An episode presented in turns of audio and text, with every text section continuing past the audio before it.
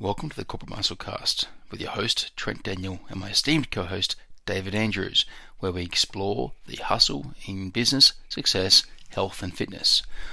In this recording from a couple of weeks ago, we deviate from our usual programming when Dave and I jump into the conversation around various approaches to taking advantage of the government initiative to allow early access to retirement planning, the Australian superannuation, kind of the equivalent to the American 401k. We jump into a positive case study from this initiative around early access to then look at the broader discussion around consumer approaches to debt and hypothesize on what could happen post COVID.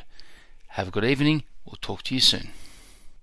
One, yeah, one quick one just before I just jumping in. Are you seeing many in your circle that have actually used the super fallback, or everyone's pretty? I I don't know anybody um, who has. Look, no doubt there probably are, but you know what people are like. They're not going to really talk about that kind of thing too openly. Yeah, yeah. Um, so that's um, that is a bit of an anomaly, and uh, I guess as, as, my circle's growing a little bit up here, it's been um, in spaces like that kind of men's development, you know, conscious leadership space. So those particular guys are a little bit like us. They're probably a little bit more open with what's going on, a little bit stronger on viewpoints, you know, throw themselves out a bit more. So yeah, I'm hearing more guys that are in, our age bracket that are quite happy to admit, yeah, I went down that path, had to, kept the family going. Here's where I've ended up. So, appreciate if we're back in back in Sydney, the old circle of friends, probably not. Well, I mean, look, with uh, the whole point of the economic stimulus, making superannuation available to withdraw portions in that last financial year and in this new financial year, that was there to help people who had lost jobs.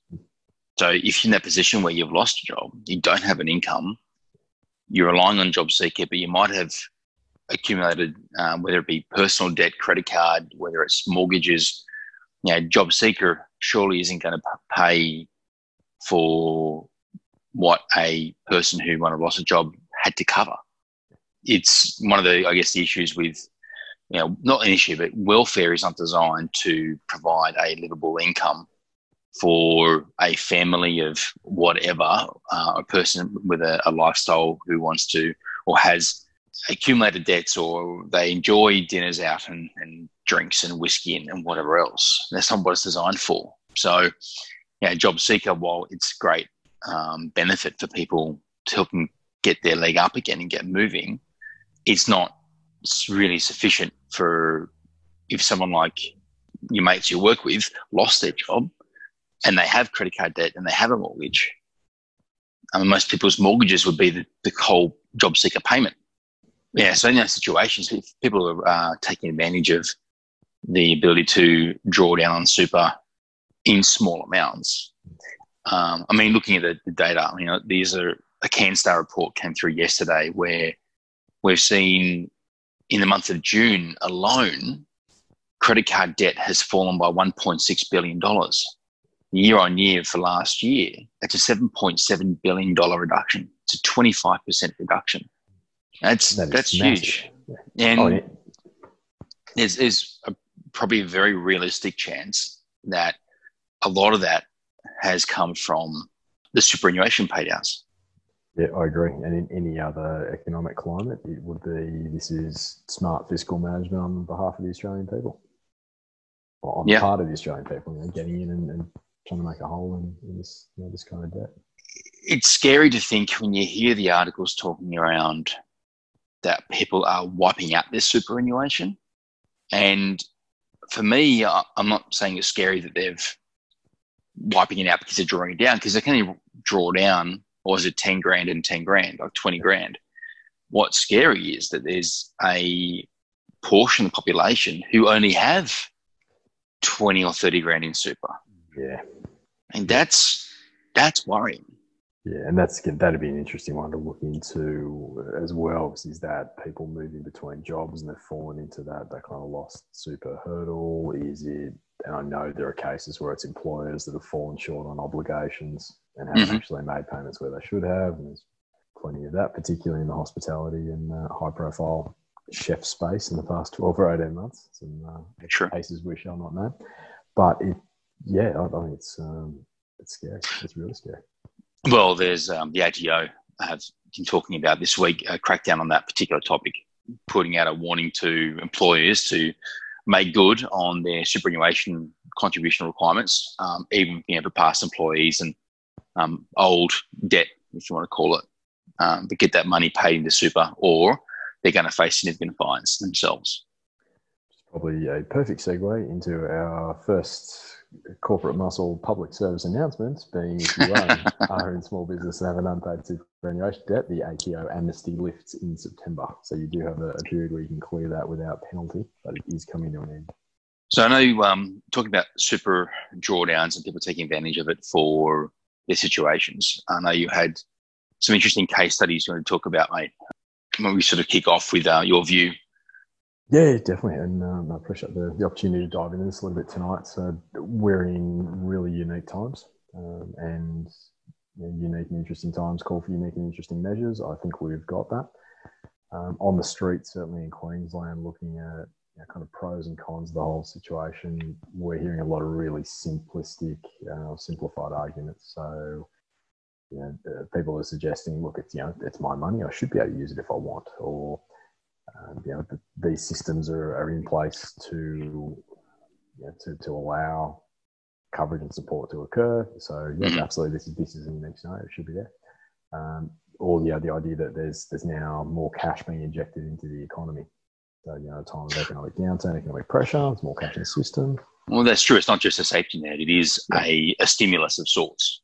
On the piece around, you know, people saying yes, their money and why shouldn't they use it? I think there's a part of the implication is that well that money's been put into your superannuation account with a, a tax reduction because for its primary purpose is to set up for your retirement for your future anything drawing down on that in the meantime is really against its primary purpose uh, and should be subject to taxes on redraw as well most definitely, and I guess we should probably caveat this as well with um, you know no no sane financial advisor keeping in mind there are a few people out there that might fall the other, other side of that definition, but you know would would suggest taking money out of something like super at a, a time when the economy is depressed, share markets down because you're just locking in losses. It doesn't make financial sense.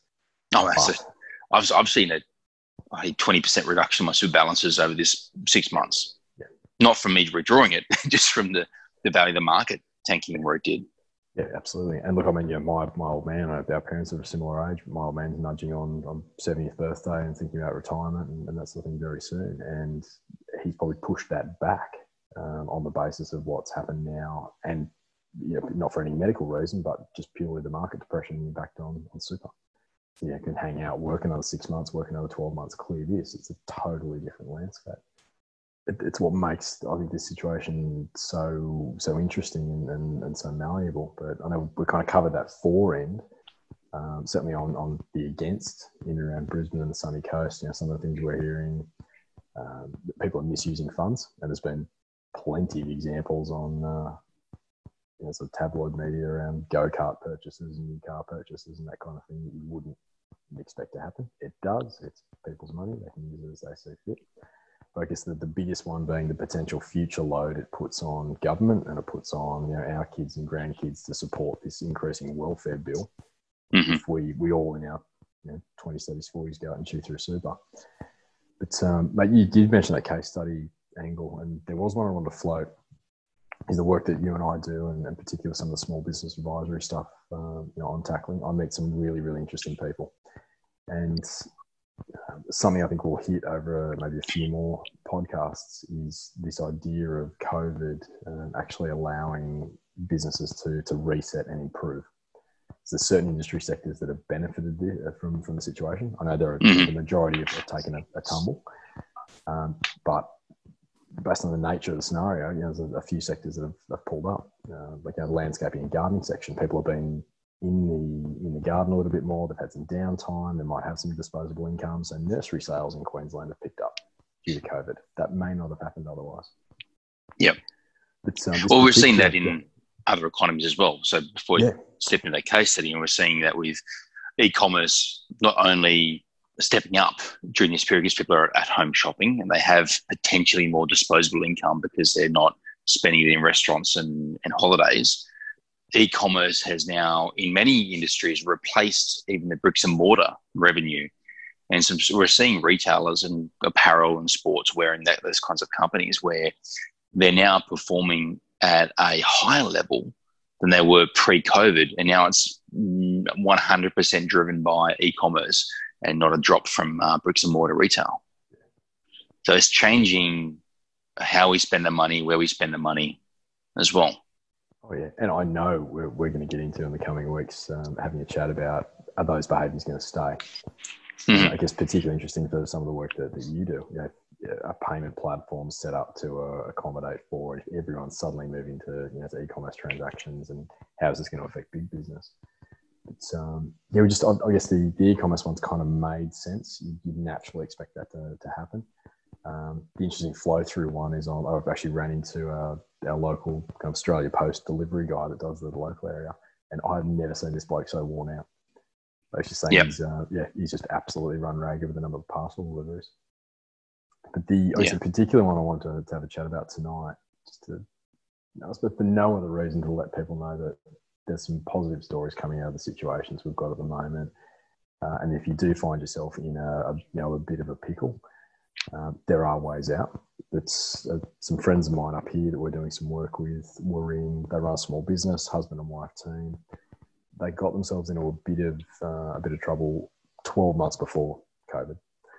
So got on the um, really keen to have kids. Um, got on kind of that you know that IVF treadmill where just spending a huge amount of money. So so passionately driven by the the goal to have kids. Mm-hmm. Um, they'd sign themselves up for debts they couldn't possibly hope to pay off through the business, and it was uh, yeah th- those obligations were going to sink them as a family. So potentially looking at a couple uh, who then fell pregnant, um, ending up on the street. So they're in the in the landscaping garden garden developments and renovation sector. But what the the superannuation withdrawal actually allowed them to do was take twenty thousand out in the two instalments each, so forty thousand into the household. Mm-hmm. Because of the COVID restrictions, and you were seeing this through the banking system with, with everything you were touching, some of the banks and some of the, uh, I guess, credit card providers and further down that creditor, um, creditor train track, if you will, some of the, you know, the, the heavier hitting debt collectors uh, have been quite willing to negotiate. So we're able to work with him, get on the phone, and be a little bit more aggressive with some of their their creditors um, and negotiate them a, a, good position because those creditors were expecting to have to do that based on those circumstances. So with mm-hmm. the the cash that was available through super, get those debt payout numbers down, um, use that to clear that. We've actually been able to turn around that household and their business because of COVID. Yeah, I just thought it was just, just an interesting look at you know an upside from from all of this. this I guess that's a good example of where we that uh, Canstar article off the back of the Reserve Bank data. Yeah, he's highlighting where the usage of uh, the super drawdown has been leveraged into paying off um, household debt and credit card debt. And by no means we're not we're not financial advisors. We're not here telling people what they should be doing in this space. In terms of we're not advising to use super for paying off your credit card um, in extenuating service um, circumstances like the one you described. I guess that was the the difference between a, a family that would be uh, facing bankruptcy and financial collapse versus mm, getting out by skin their teeth and a, a opportunity to reset for the future that post COVID brings. Oh, completely. I mean, they were gone for all money, as bad as a, a turn of phrase as, as that is. Um, would have been loss of house, you know, the, the whole bit with the young family. So they've been my question, to do the work. My question will be is what have they learned from this experience? And are they going to continue or are they going to have they realized their, their mistakes around um, over leveraging themselves for the IVF treatment. Now, will they be continue to be emotionally driven, focusing, trying to have that child, and funding it with re- revisiting those debts again, um, or they've learned and focus on building the wealth before they spend it? Um, thank you for the, the question. I think it's a really uh, really pertinent part of it, and probably the best part of that particular story is uh, yes, what I saw coming out of it was a husband and wife that are now engaging a lot more closely around financial discussions. um, their setting objectives, the their attitude, their outlook on finances. I mean, they're so grateful for the opportunity that they've got. It's almost a second chance. When you're talking about a couple that are you know well into their their forties, um, they're completely different people to what they were six or twelve months ago. So no, I, I don't see that mistake repeating itself. Um, I see their business kicking on substantially just with the, slightly different mindset that they're bringing to it. Um, and yeah, they've, they've been given this this opportunity to you know, to do that. Um, and I know there are stories where things have gone the other way. You know, the vast majority of people that you know that I'm talking to in this space, we're we're trying to plug holes and re-engineer businesses and come up with new products. I'm short on capital, and but I just thought that one was a particularly good one to share um, I guess off the back of that, and, and one for you. So we're, we're looking at a falling, you know, that, that overall credit card debt. Do you see that continuing? You know, does, does the Australian psyche allow for paying paying down more personal or household debt over time, or does this all just revert back to where it is once the uh, the spectre of COVID clears? I think the answer to that is a really big fat. It depends. I hate saying it, but it's one of those questions where it really does depend on a number of factors. Um, you know, we look at, at Victoria where we are today, and the flow on effect of reducing workforce numbers in uh, factories and distribution by 33% in the aim of creating social distancing, that has a flow on effect downstream in affecting supply chain uh, which will then affect sales and revenue and economy and other jobs. Um, how long does that go on for?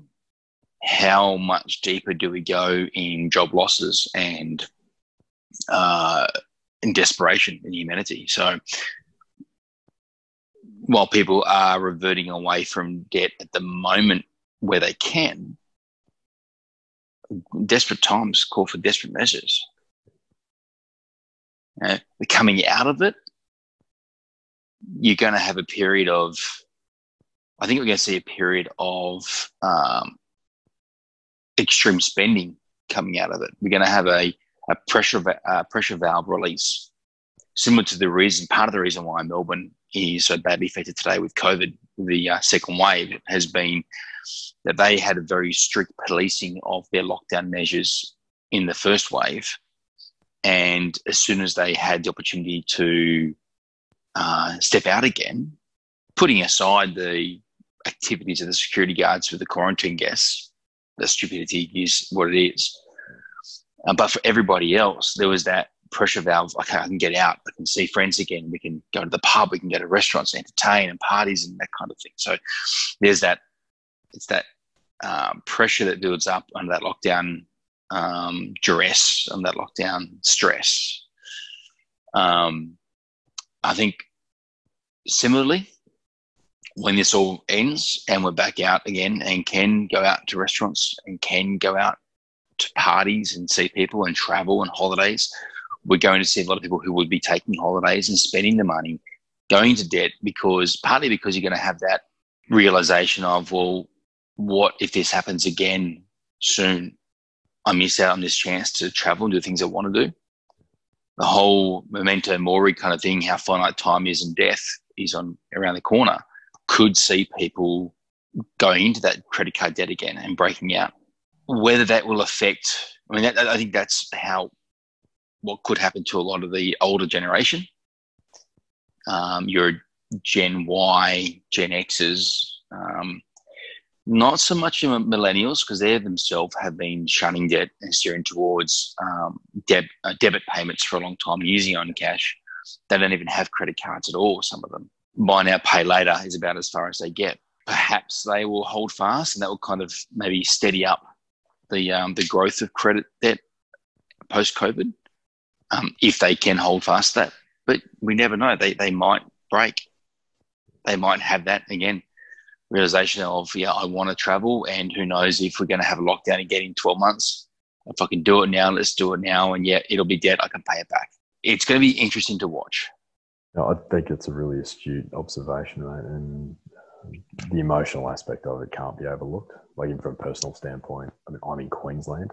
Um, we've had it really easy up here. Whether elements of that are good management, elements of are geographic dispersion, you know, natural flow, small city centres, the whole bit. There's many reasons. Great weather, a fitter, healthier population than you have in CBD Melbourne. Oh yeah, no, absolutely. But I mean, I'm, I'm sitting here still feeling like a prisoner. You know, borders closed you know, in the last 24 hours completely uh, to New South Wales. Family down there, you know, mates down there, you're down there. We had you know, big milestone stuff we wanted to do this month. Um, it, it, it, eats it eats at you. It eats at me. Yeah. Feeling like a prisoner and not being able to do the normal things you, you do. So um, I get that. You may well see that you know emotional release at the end of it. With yeah, we can get out and spend a bit of money. Let's go and do something crazy. Hopefully, if the international borders are still shut, most of that uh, tourist spend becomes you know, intra-regional and stays within Queensland or on the eastern seaboard or within the country. So, no, very true. uh, yeah, local providers would be happy for it. Very true. I think we're all waiting for uh, the Australian government to let us travel overseas like um, we can in Europe today. So, I mean, just closing out the discussion around super withdrawals, what's your final assessment on it? What's your final uh, insight? It's um, interestingly, and I've having a bit of a think about this over the last few days. If another um, instalment or tranche was available, heading down that path, you know, would would the Australian public take that up? from the the circles. oh, they would. The yeah, I'd agree. Absolutely. I think if it was another, you know, um, ten per person, and twenty per husband and wife couple in a house mm. per you know, uh, per try, that that would be taken up.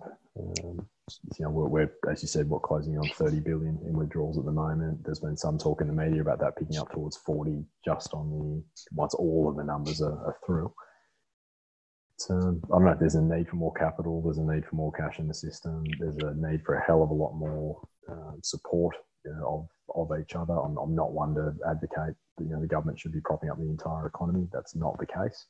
Uh, but where these mechanisms are available, now is the right time to use them. Absolutely. For most, there will be time to restore super balances to invest back into the market. You know, I, I feel a little bit for the you know, the, the older guys that might be listening to this that are closer to retirement, you know, people like my, my dad, but, you know, um, yours as well, who's in the, you know, the, the throes of enjoying that, that stage of life. Oh, he's, he's well retired and, uh, yeah. yeah. He's well retired and enjoying life right now. So, yeah. As he should be. He should be. Exactly. yeah, no, I think we're, um, we're, yeah, we're in, we're in a crazy time and it's just going to get more and more interesting over the coming weeks and months. Uh, yeah, as the financial hammer comes down on some, and others find ways and means to work around it. Yeah, well, let's um, let's cross fingers, and uh, I hope we have turned this corner. That know, we are seeing the numbers in Sydney come down again, and we've managed to get by on the skin of our teeth without having a, a second wave in uh, New South Wales um, and that we see Victoria to continue to reduce as well over the coming weeks, um, which will hopefully mean we can get back to business, get our doors open again, get people trading, people spending, um, and get that economy kicking off again. Absolutely. Looking forward to so, it. Well, that's a wrap. I hope you guys enjoyed that little quick discussion around the financial situation post COVID. You can find David on the socials at David Andrews on LinkedIn on Instagram and Facebook, you'll find him at Sandgate Advisors. Myself, you'll find Trent Daniel on at LinkedIn and on Instagram at Corporate Muscle and also the Corporate Muscle Cast Instagram account as well. Have a good evening and enjoy your week.